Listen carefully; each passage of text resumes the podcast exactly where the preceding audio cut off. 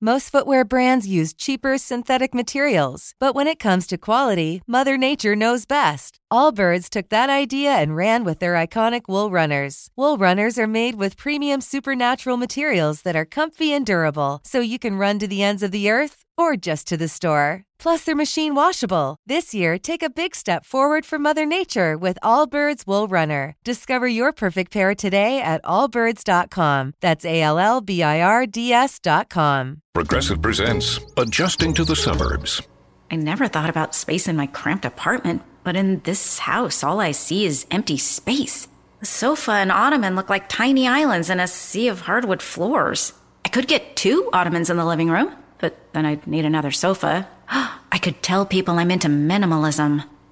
Anyway, when you save with Progressive by bundling your home and auto, that's the easy part of adjusting to the suburbs. Progressive Casualty Insurance Company coverage provided and serviced by affiliates and third-party insurers.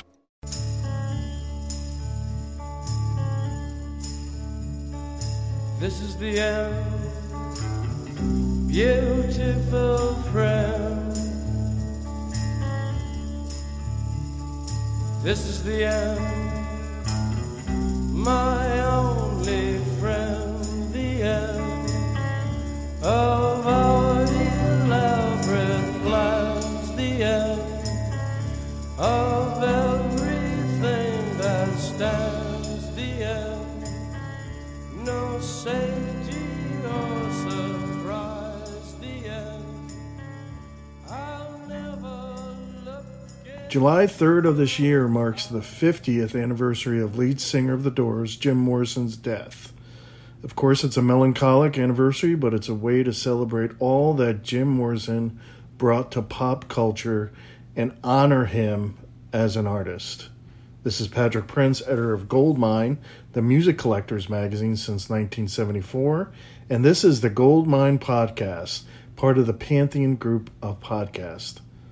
Jim Morrison is buried in the Grand Cemetery Père Lachaise in Paris, and every year at this time, many make their way to his gravesite as a pilgrimage of sorts. This year, being the 50th anniversary of Jim's passing, there's expected to be a large amount of visitors even during these cautious days of the COVID pandemic's ebb and flow. To talk about this with us is someone who knows a great deal about the cemetery Père Lachaise in Paris, where Jim is buried, probably more than anyone. Her name is Carolyn Campbell. She's an author, photographer, and artist who lives in West Hollywood, practically across the street from where Jim's famous motel room was. In fact, she has published the ultimate book on Père Lachaise called City of Immortals. If you go to cityofimmortals.com, you can see even more about the book and how to purchase it. And it's a great tour guide with maps and resources and everything. But it's more than that. Carolyn did so much research on the artists buried there, and that includes Jim Morrison himself. She spoke to many of those close to Jim, especially friends in Paris in his last days there, including those who were at his small cemetery ceremony. Goldmine published an excerpt from City of Immortals in the August print issue, and you can read more on Jim Morrison and Père Lachaise from that excerpt. Carolyn does a great job of taking these interviews and research that she's done and turning them creatively into a spiritual interview with the artist. It's quite unique. So we will be talking to Carolyn Campbell about her City of Immortals book and the Jim Morrison portion of it, and a lot that you'll need to know about Jim Morrison's gravesite, from the graffiti to a bubblegum-laced tribute tree created by the fans of Jim, and how much this site is worth visiting.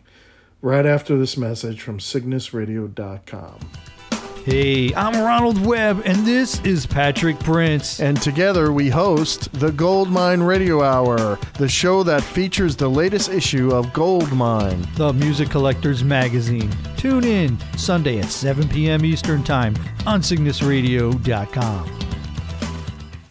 Hello. Carolyn?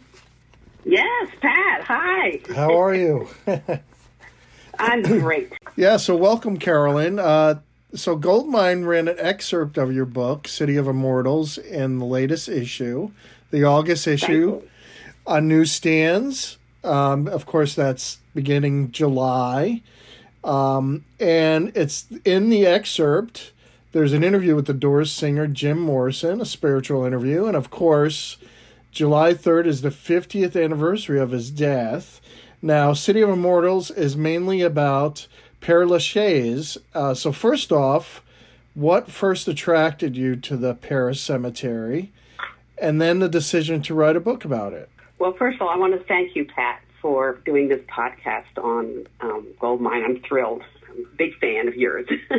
And, well, I was working in a museum in Washington, D.C., the Corcoran, and the conservator there moonlighted as a travel agent. And at a staff meeting one time, said, "Carolyn, you want to go to Paris in 2 weeks?" And I went, "What do you mean?" He goes, "One of my charters just canceled, and I've got a seat, and it's yours for paying the tax." Well, the tax back in the 80s was $70. So needless to say, I said yes. And a week later, an artist friend at a gallery opening said, "Oh, I hear you're going to France. You've got to go to Père Lachaise Cemetery." And I went, graveyards are really not my thing. And he goes, "Aren't you a big fan of Oscar Wilde?" And I said, "He's my literary hero." He goes, "My ancestor, Sir Jacob Epstein, designed and built his monument in Père Lachaise Cemetery." Needless to say, that was my goal. And 30 years later, I'm still going to that cemetery every chance I get. And so that's where it all started. Just Oscar. I have Oscar to blame for my obsession with Père Lachaise. Well, I visited probably about 15 years ago. And I wish I had this book with me, because I really didn't have anything. I kind of found my way there through public transportation. And they do give you, if I can remember correctly, a little map. But this book is part travel guide. It has a map in it. It helps you around the cemetery to visit all the artists. And what's unique, it has interviews with the spirits of the artists there. So it's all of this wrapped up into one. Maybe you could talk about how you came up with the idea. Was it going to be just sort of a travel guide at first, and your love for how you became to love this cemetery? Because it is kind of like a work of art with all these luminaries, right? There. And of course, the idea of interviewing the spirits there. Well, it started out, I'm a writer and a photographer, and I thought this would make a beautiful photo album. I worked in a museum, so I saw, big coffee table book and big splendid pictures. But the more time I spent in the cemetery and encountering other visitors who, like myself, got lost in the 107 acres, I said, people don't realize what's here. I mean, not only was Oscar Wilde there, but Jim Morrison and Frédéric Chopin and Edith Piaf. I said, this is like the salon of the greats. So I started I invited a friend of mine from London to help with photography, and I started writing and researching how people got buried there, who was there. And I encountered a lot of people like me who were lost, and they had no map, and I started to design the map. Mm-hmm. And it was all by hand, and when friends were going to France, I would say, here, take my rough draft of the map and see if you can fill in any blanks. And in 2012, I created the first map, and the one that's tucked into the back pocket of the book is the most current map. And it features all the artists, writers, and musicians, my people. Yeah. But there's plenty of their presidents, their bankers, their scientists. But the book really became kind of like a love letter to the place. I still, to this day, after 30 years, am passionate about the landscape. It's a former Jesuit retreat of the confessor to Louis XIV, Father Lachaise. It's rolling hills, it's gardens, it's a breathtaking. It's the largest public green space in Paris. So, yeah, it's not your normal cemetery. No. But it is really utilized by a lot of people as a wonderful place to stroll. It's the fourth most popular destination in all of Paris, beyond the Arc de Triomphe and the Louvre. And it's like a park. It really is, yeah. Yes, it is. It is exactly like a park. Yeah. But it was not easy to find Jim Morrison. First of all, I never even found Oscar Wilde my first visit in 1981. I was just overwhelmed by the immensity of the place. and Jim Morrison, and Oscar is in the far north section. I did, however, find Morrison because all you have to do is follow the smell of marijuana in the air. and the groups, everyone's asking. I think it's the number one destination of all of the 70,000 people that are buried there. It is the number one destination. And so as people will see in the map, it's right off of something called the Grande Ronde, which is this big circle, but it spiders off into several little breakaway alleys. They're cobblestone, and it's very much kind of an urban scape. It's like a city, but Morrison's tomb is low, and it's in between two taller tombs, so it's extremely difficult to locate. But yeah, I remember down the way. The same thing. I followed what were obviously fans. Right. I don't know if I can't remember marijuana being smelled, but it was obviously they were fans. Well, this was the early '80s. It was. Pot was still very much a popular thing. But I had one person that I know who is spiritual ask if this was, did you actually interview these artists like a seance, or was it a fictional account? And I couldn't answer that. Well, I have to tell you, when I was asking around, I did befriend the curator and director of the cemetery, and I was asking him. They were very generous. I would never have been able to achieve what I did with the book had I not had the support of a lot of historians, people at the Bibliothèque Nationale, the French library there. And the stories were pretty wild. And I had, then when I came home, did some more research, and I said, what really happened? And I just took the initiative. I called information, and I asked for this is when I'm still living in D.C., and asked for the phone number of Ray Manzarek in Los Angeles, and they gave me his home phone number. Yeah. So I called him up, and initially I was going back over my notes. I'm so glad for this interview because I got to dig back into my archives, and it was 1982, and I was asking these questions, and now that I think of it, the airplane going by here, he was a little trepidatious about being open, and I tried to tell him, no, my goal was to be more honest about who this man was, not this crazed alcoholic on the stage who got arrested in Florida. I said, who is the man? Who is the artist?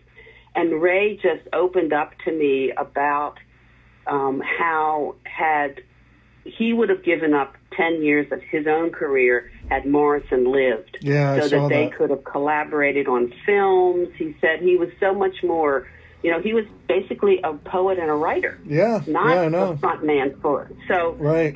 Subsequently, I moved to Los Angeles in I guess it was the mid-'80s. Mm. And my real estate agent was a former lead singer in a rock band. And she said, oh, you're interested in Jim Morrison? I know Bill Siddons, his former manager. Yeah. I said, you're kidding. So, all of the serendipity, again, creative things, they take you hostage. I would like to say, oh, I had this big plan. Every door opened to another one, So I kept following the trail. And Bill was one of the only people there at the funeral.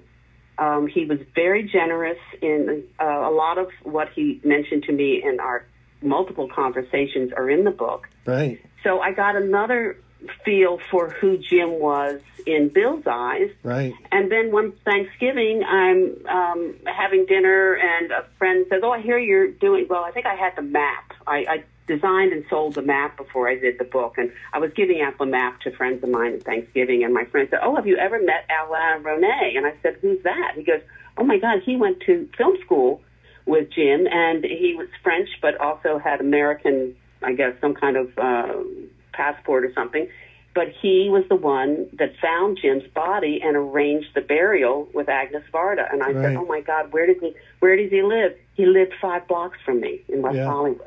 Amazing. So Alain was unfortunately bedridden at the time. He sadly died last August.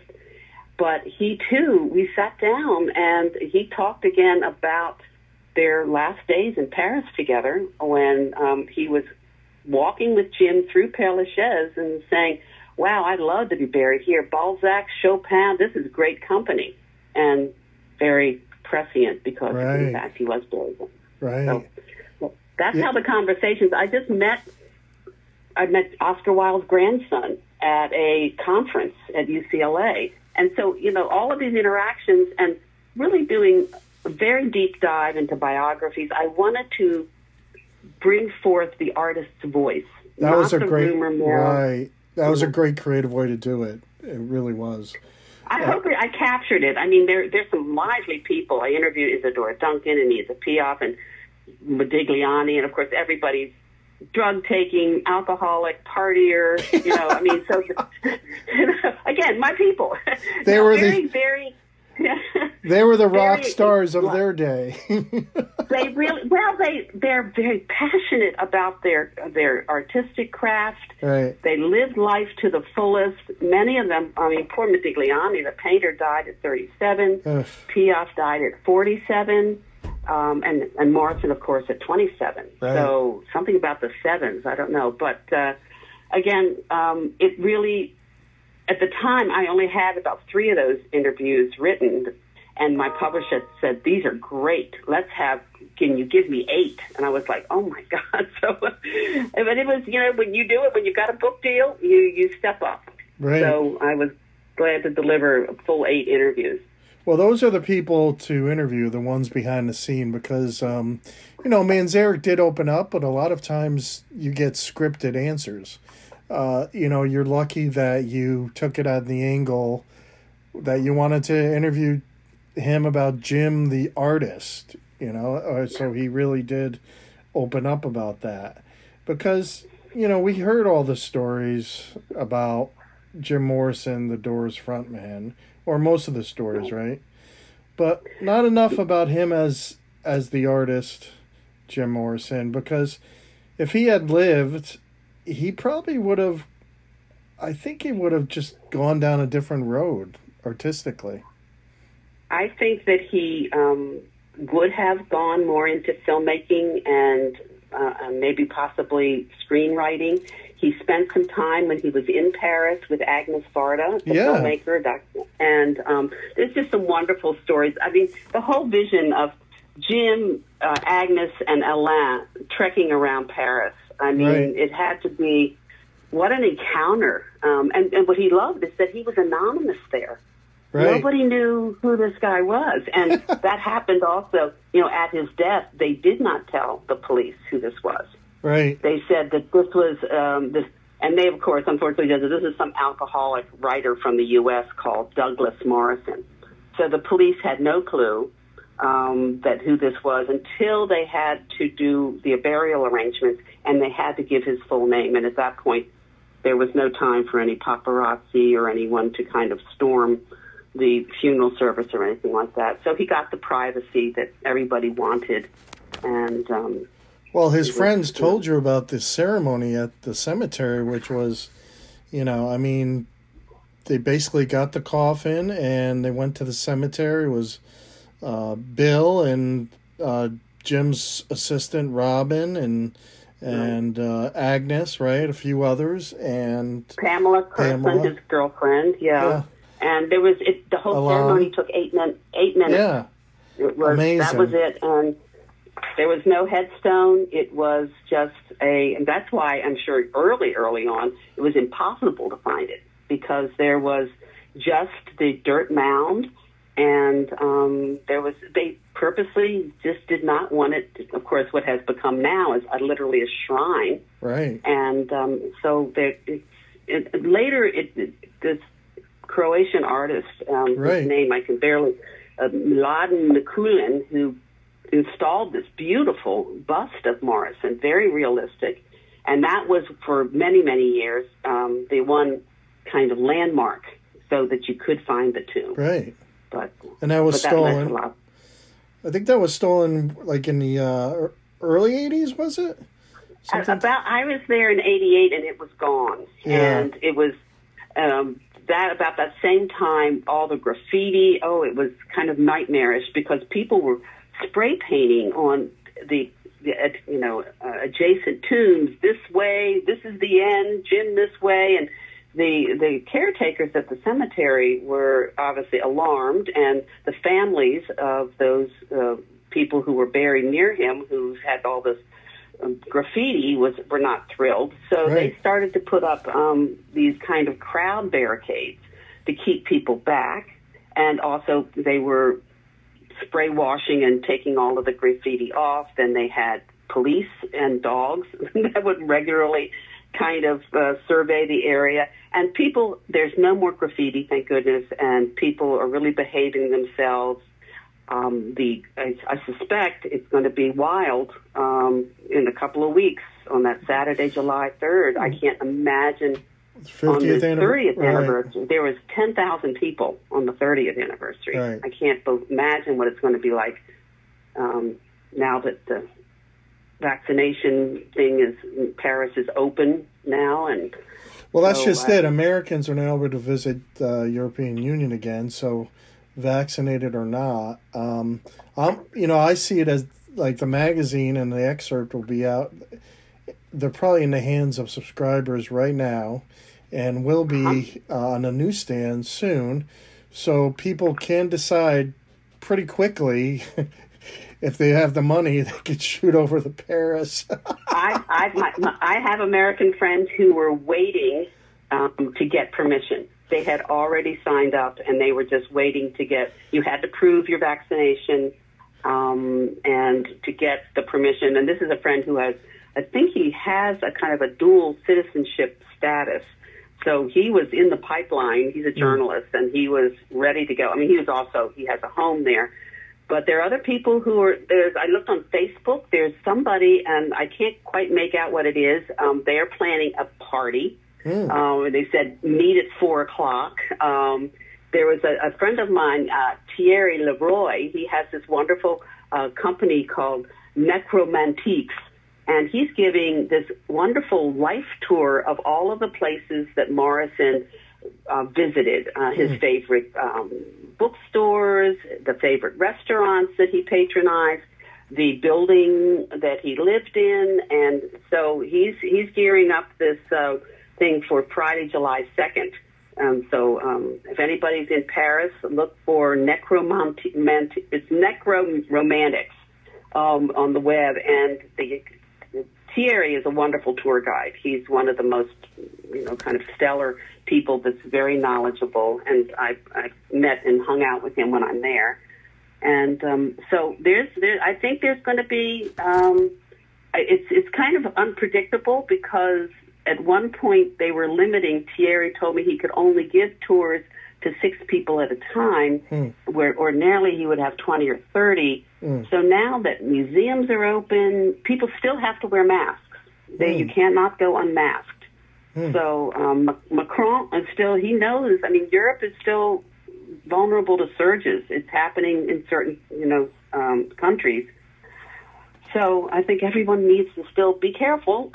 But that's outdoors, too, for the tours, right? Masks must be... Yes, it is. Okay. Yes, it is. It's still, they're still asking for masks. I think that again, Europe has this new variant in the virus. So, the Delta variant. So right. I guess, right. And I think everybody, again, we're so anxious. It's been 15 months, but I'm still wearing a mask. I just in West Hollywood, I just...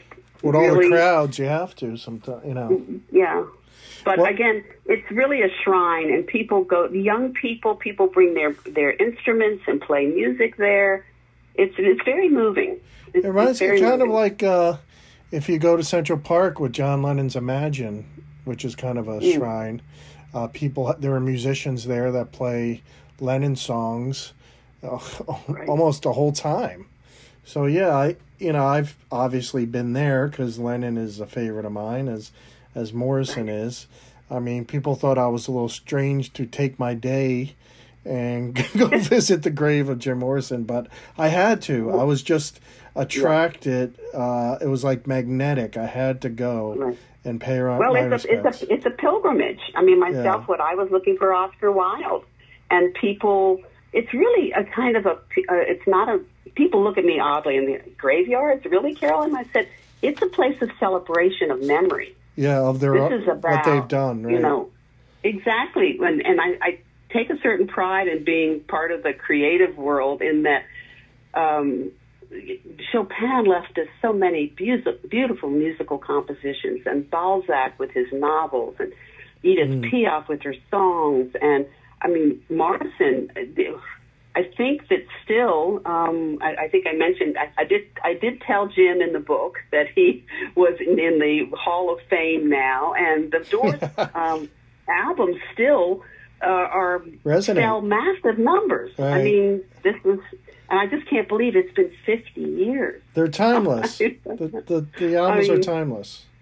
They really are. Yeah. The music is timeless, and you know, I went because not only am I a big fan of the music, but I'm a fan of him as an artist.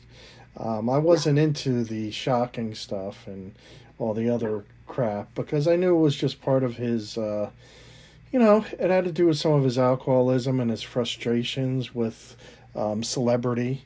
But, you know, I think that's why he was glad that he was anonymous in Paris, like Baudelaire, you know, just moving through the crowd and feeding off the energy without being seen. I think he got off on that, and I think, you know, that was a wonder. In a way, it was, you know, he had happiness in the end. You know, it's just too bad he didn't get to have more years of happiness.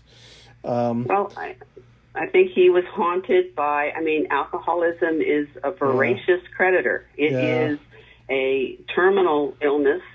He didn't, unfortunately, and I think it wasn't just that.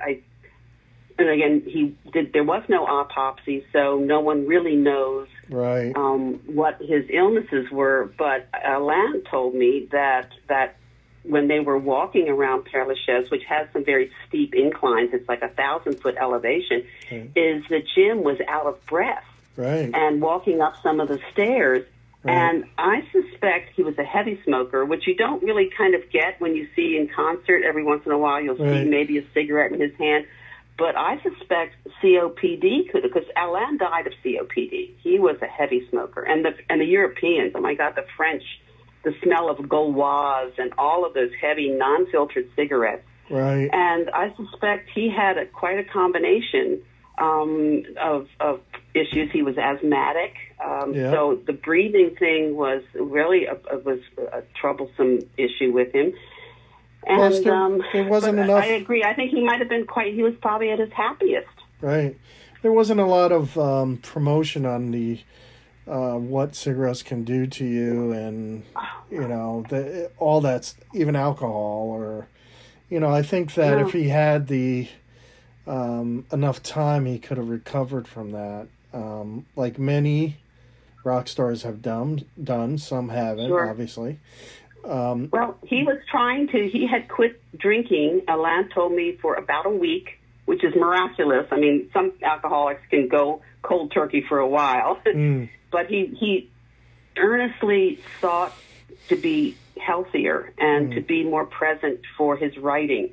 And I'm afraid that the temptations around him to, again, you know, it's that cafe society in Paris. Everyone's drinking wine, and there's it's smoking and drinking. It goes with right after the aperitifs, right? After dinner. Right. So, yeah, and again, I think that his girlfriend was also still heavily involved in drugs, and it was just like the perfect storm, unfortunately. But she left drugs around, and that is rumored to be his downfall. So But you got a lot of stuff from the people that were around him. You know, like go ahead. I'm sorry. No, I was just going to say, and they filled in those blank areas where I was able to. You know, there's a sorrow about his demise, but there's the celebration of what he left behind, and that can never be taken away. And that is what people don't come to the grave and say, "Oh, it's so bad that he died that way." No, they come and they're singing his song. Right. And they're writing poems. There's so many tokens left at the gravesite. You see photographs. You see a few bottles of booze left behind. Right. The caretakers have quite a duty to keep the place cleaned up. But there's always lovely personal letters written to him. And unfortunately, because the graffiti was stopped, as I mentioned to you, yes, there was this new habit of sticking bubblegum wads on a nearby tree trunk. And I don't know what that is about. They just, there is on Jewish graves, people tend to leave a stone. Right. And that is a symbol to say, I've been here, I visited. Huh. And I think that people wanted some kind of a gesture that they could say, I've been here. So I guess there's a lot of gum-chewing fans, but they've erected a little bit of a fence around the tree trunk. So that's another landmark. If you see a tall tree covered in bubblegum wads, that's you stumbled. X marks the spot. Yes. Their heads must spin at the administrator's office when they say, I mean, he has the tomb until the end of time. It's been his family paid for that. They call in perpetuity, until the end of time. So he's not being disinterred. He's not being ejected. That is his final resting place. So. And he, they cleaned it up very nicely. I mean, it's kind of gated off, right? And it's got a plaque. I think did his family put that plaque up that says, I guess it's in Latin or Greek. It says, true to his own spirit. It's a bronze plaque.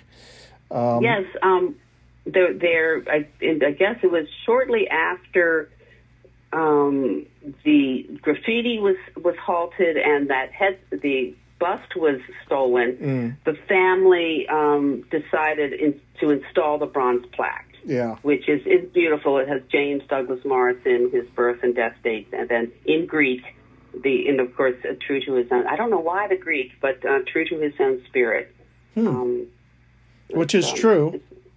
Yes, exactly. And it's great because it's a symbol that the family had some kind of reconciliation. His father was in the military, and I don't think they saw eye to eye. Mm-hmm. And so this was just, it seems very heartfelt, and that is the kind of commemorative gesture from the family. So that's kind of like a feel-good moment as well. Well, I think you have proof that there are diehard fans that will go on short notice. So this is a great guide. So where can people pick up the book besides going to Amazon? It's in a lot of... as a matter of fact, you can go to the website, cityofimmortals.com. And if you go to the book section, there is several links there for events where I'm doing book signings, but there's also a list of all of the bookstores in New York and Boston, and they're everywhere pretty much. And also from Goff Books, G-O-F-F Books, which is my publisher, and you can get them directly from them. Yeah. So, Book Soup, I mean, everywhere. L.A., Romans has them. We're probably... as a matter of fact, I'm going to be doing a signing on July 1st online at Village Well Books, and I'll be doing a Zoom event, but I'll be signing, there will be signed copies that you can purchase through their event. So thanks for the opportunity to let your listeners know, but Village Well in Culver City, California will have signed copies. Well, I like I said, I wish I had this book when I went there. I just dove in and went there.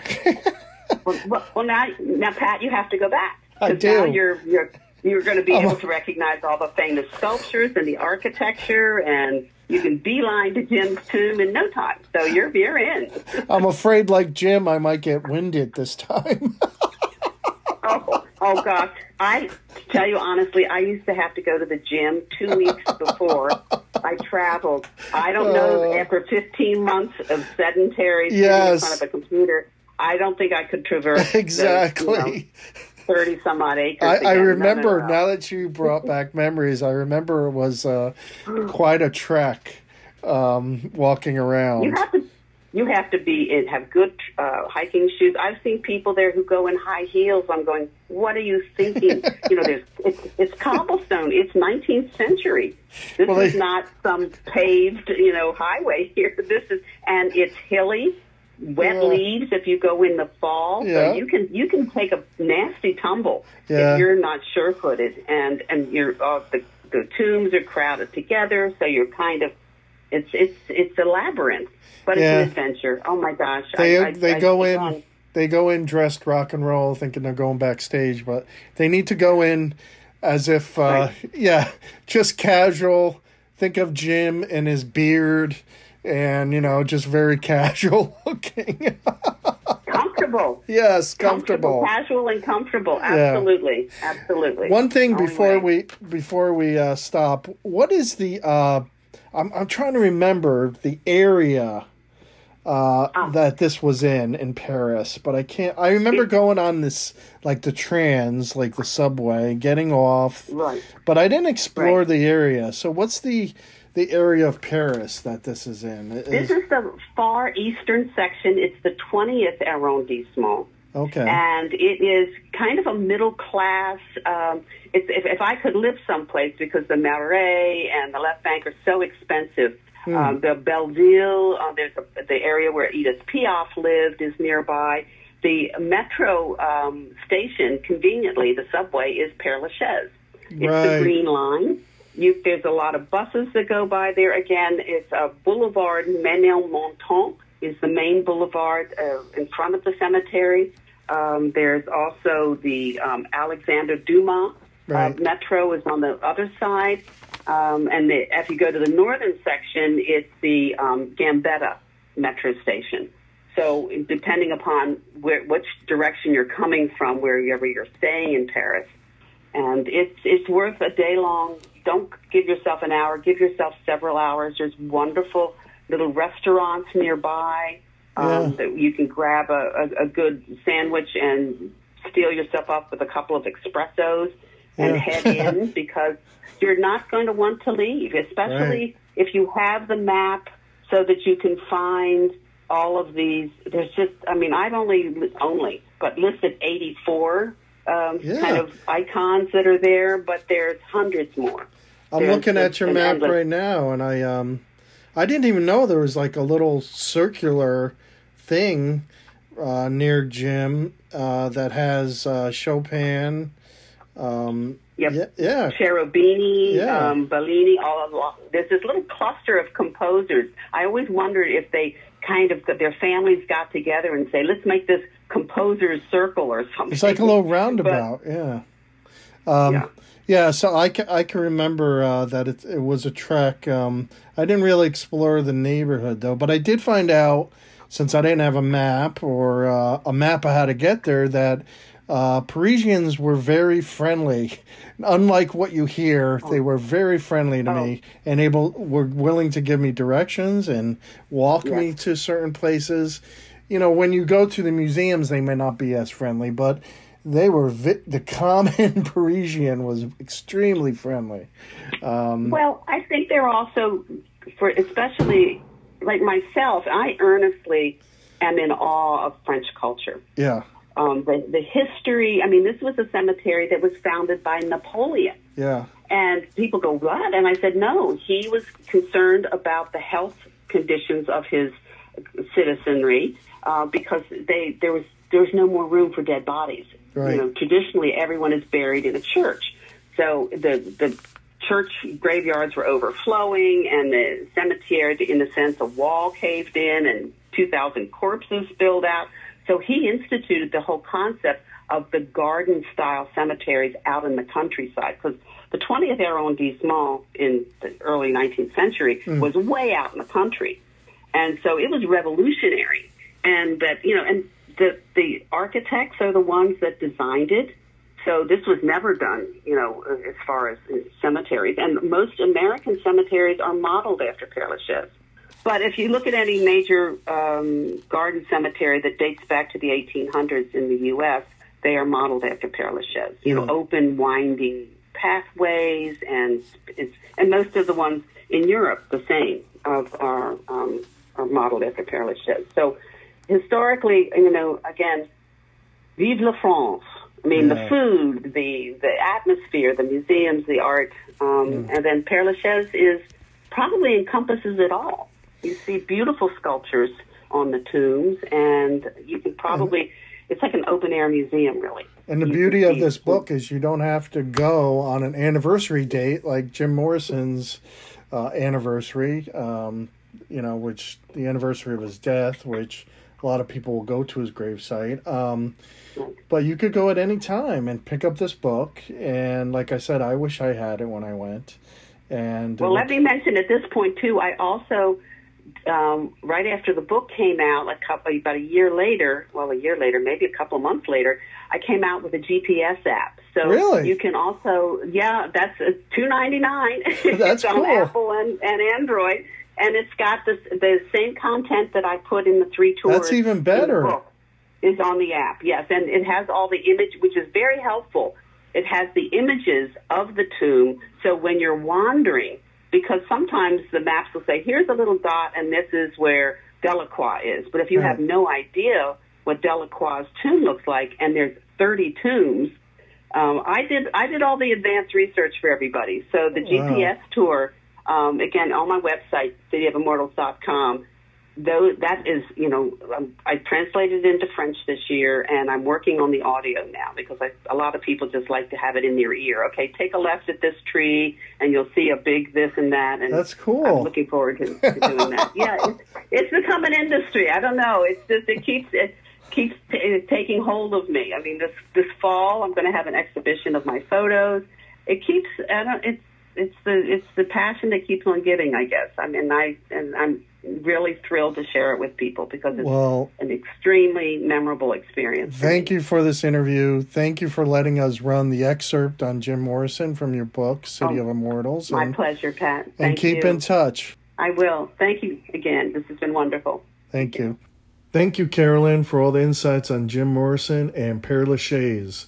Listeners, to purchase the book, City of Immortals, go to cityofImmortals.com. For those interested, it's worth every penny. It's a resourceful guide. It has beautiful photographs and has such a creative connection to the artists buried there. And don't forget to go to goldminemag.com for exclusive content and everything regarding music collecting. Pick up the August issue of Goldmine with that City of Immortals excerpt at select Barnes & Noble and Books A Million stores, too. This is Patrick Prince, editor of Goldmine, signing off, and I'll catch you next time on the Goldmine Podcast. Thanks. This year is your year, even if you also said that in 2022. And however you want to make a splash, Mother Nature can help you every step of the way with Wool Runner Mizzles from Allbirds. Wool Runner Mizzles are shoes made from premium, supernatural, weather-repellent materials, so you can jump into this year with both feet, rain or shine. The high-top uppers are made from temperature-regulating, moisture-wicking merino wool treated with durable puddle guard technology to keep you dry and comfy. And you can take confident strides with supernatural rubber treads that grip for all-condition traction and sugarcane-based sweet foam midsoles that put a little bounce in each step. Allbirds is constantly innovating to increase the performance and longevity of their earth-friendly materials. So even on your toughest outings, you'll wear out before your shoes do. This year, make a splash without worrying about getting your feet wet with Wool Runner Mizzles from Allbirds. Discover your perfect pair at allbirds.com today. That's ALLBIRDS.com. The Venture X card from Capital One gives you premium travel benefits, perfect for seeing Taylor Swift The Eras Tour. Presented by Capital One. Ooh, I do love her. Earn 5 times miles on flights and 10 times miles on hotels through Capital One Travel. Enjoy your stay in Suite 13. Whoa, 13? That's Taylor's lucky number. The Venture X card from Capital One. What's in your wallet? Terms apply. See CapitalOne.com for details. It's NFL draft season, and that means it's time to start thinking about fantasy football. FantasyPoints.com features industry-leading experts and prognosticators using proprietary hand-charted data to help you score more fantasy points. FantasyPoints.com is the place to go for whatever kind of fantasy football you play. Whether you play fantasy football, daily fantasy sports, or do a little bit of everything, Fantasy Points has the meticulously researched content to guide you to victory. And why wait for the fall? Fantasy Points also covers the new spring football league, the UFL. Join the guru, John Hansen, Scott Barrett, Joe Dolan, and other massive names in the fantasy football universe with an exclusive offer. Use code Pantheon for 15% off any Fantasy Points package, including the all-in package, with access to every article, tool, and data nugget that Fantasy Points has to offer. That's FantasyPoints.com and code Pantheon for 15% off at Fantasy Points. FantasyPoints.com. Code Pantheon. Score more fantasy points.